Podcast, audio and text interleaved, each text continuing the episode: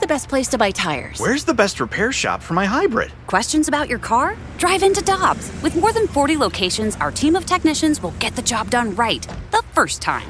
For deals you can use, click on gotodobbs.com now. For over two decades, E&B Granite has been St. Louis's trusted name for kitchen, bathroom, and outdoor space renovations that are guaranteed to bring new life into your living spaces. Their skilled team will provide you with personalized customer service, fast turnaround times, and prices you won't find with big box stores. Support local and schedule free consultation at enbgranite.com or call them at 314-645-9300 or better yet, stop by the showroom and explore their massive inventory. Again, that's enbgranite.com.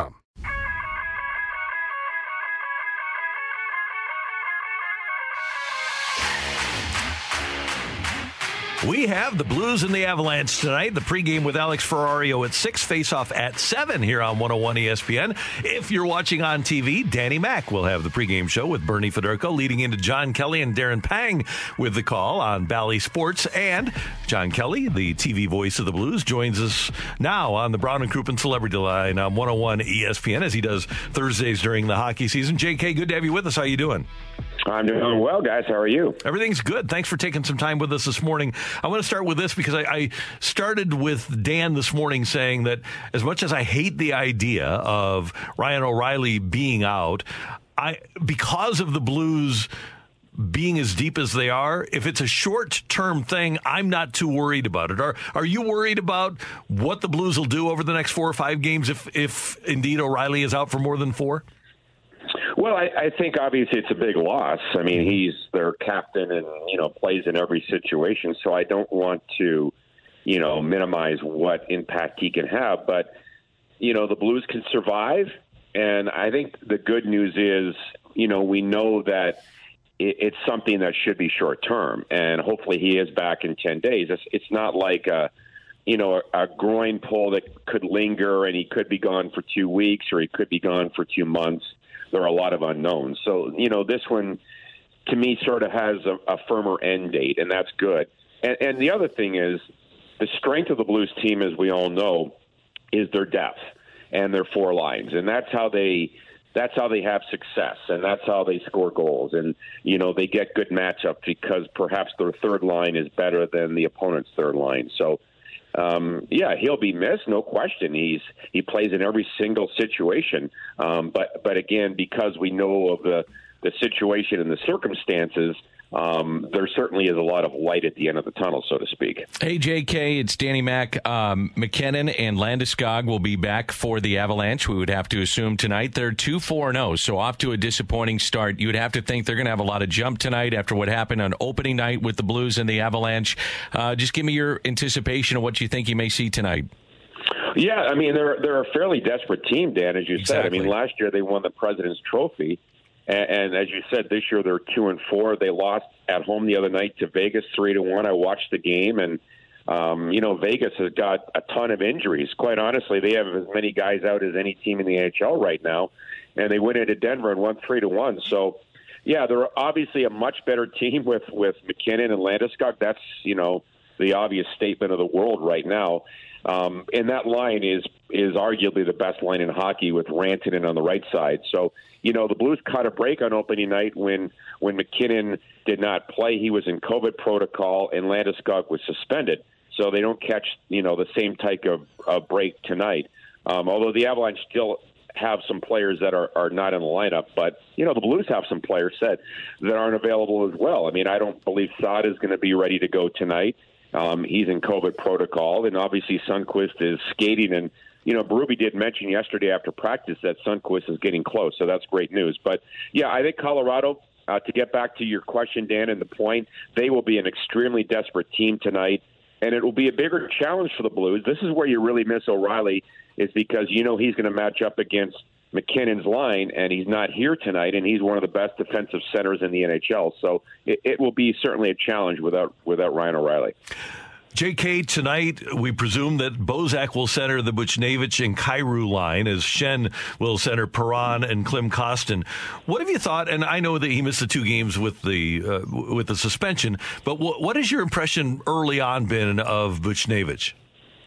Well, I, I've liked him. It's it's a very small sample size from obviously what we've seen. He was good in preseason, and you know he's he's a good player. He's a Craig Berube type of player in that he can uh, do a lot of different things aside from score goals. He, he's a big body. He can kill penalties and um, is a good two way player. So I've liked what I've seen.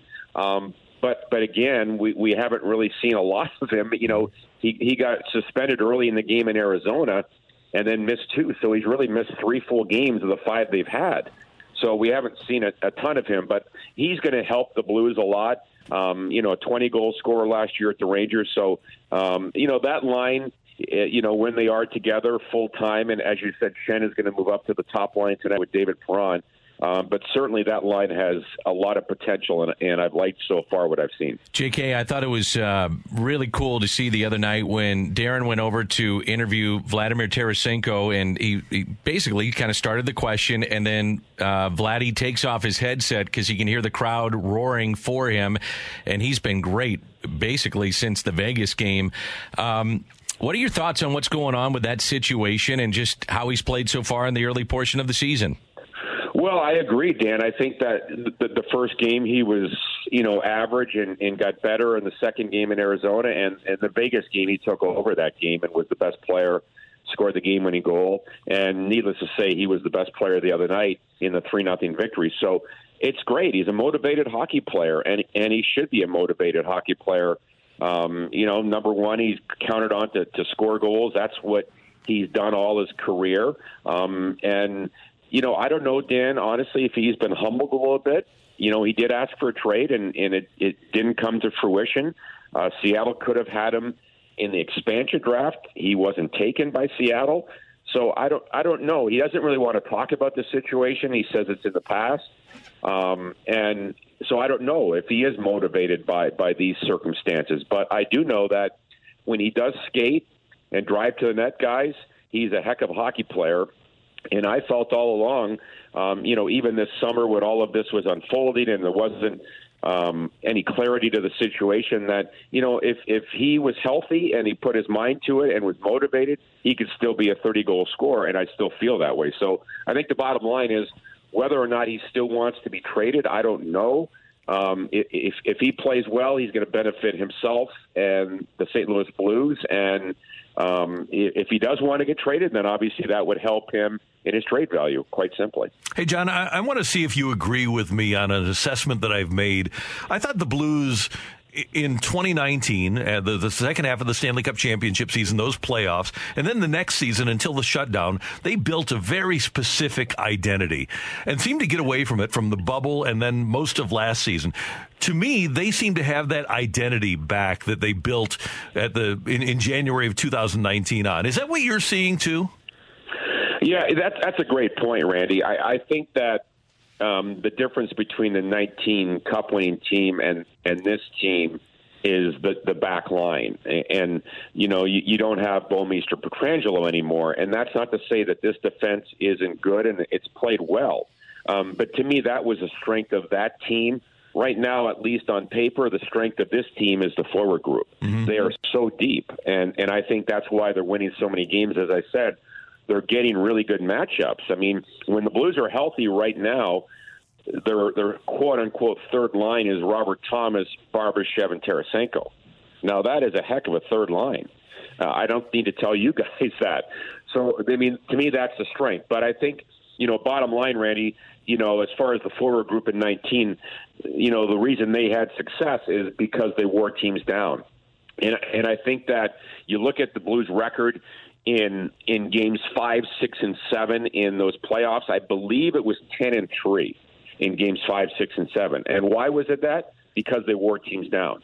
And you know they're going to do the same thing this year with with their matchups and you know running four lines at teams. So I think that's the strength, but I think there is a difference right now between uh, the defense that, that we had in 19 in the group we have here. JK, you would know this a lot better than I, but I, I said to Randy in uh, earlier segment, I said, boy, Ville Husso the other night, I said, to me, that's the best I've seen him play. The fact that he wasn't giving up rebounds, he was challenging, um, he was square to the puck. I mean, just everything that he did in a 35 save shutout.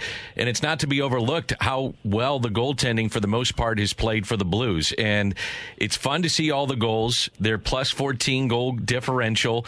Uh, the power play has been rolling. PK is there, but man, the goaltending has been awfully good and solid for the Cardinal or for the uh, Blues. Excuse me. Yeah, and and Dan, you know, you mentioned Cardinals. They're a slip, but it's just like pitching, right? You got to have it to win games, and you got to have goaltending to win games. So it has been great. Binnington's been superb, and I think that you know, in watching Billy the other night, he seemed to be in in really good control of his movements. He wasn't over challenging, yet at the same time he was aggressive. You mentioned his rebound control; it was very good. And you know he made some great saves. I mean, especially in that second period when the Kings had the better of the play and it was a zero-zero game. Billy played very well. So, I mean, he had a tendency last year, guys, as you know, to give up early goals, and and then he would battle. And that's the one thing I, I've, I've liked about him since day one. And obviously, we haven't seen a lot of him. It's only his second year in the NHL. Is he battles hard and he works hard. So, you know, he's he's another year um, wiser as far as the position and you know more coaching and and things like that. So hopefully that he does improve this year. And because you have to have a good backup goaltender, we know that. And but you know one game certainly doesn't make a season, but but he looked very solid the other night in goal. John Kelly, great to hear your voice. We'll be tuned in tonight, Bally Sports for the Blues and the Colorado Avalanche, and we'll talk to you here again next week. All right, guys. Thank you. Danny Mack, we'll see you at the uh, rink tonight, my friend. Can't wait. Loving it. It's been a lot of fun. Even our buddy Bernard, we got him going. So that's, uh, we'll get him riled up tonight. You know that. Exactly. Good to have you guys. see you, you later. buddy. That's John Kelly on 101 ESPN. As prices keep creeping up, your entertainment budget doesn't have to take a hit. Live One Plus has all the music you love, ad free for only $3.99 per month. Dive into Live One's massive library of songs, listen to curated playlists, or create your own. Check out exclusive artist hosted stations and do it all for the best price in streaming. Lock in a Live One Plus membership for just $3.99 per month now, and you'll not only beat inflation, you'll get all your favorite music ad free. Check out liveone.com slash bestmusic for details. Want more ways to show your good side to the world? Donate plasma at a Grifols Center and join thousands of donors who are helping to save lives. Receive up to $1,000 your first month. Learn more at grifolsplasma.com.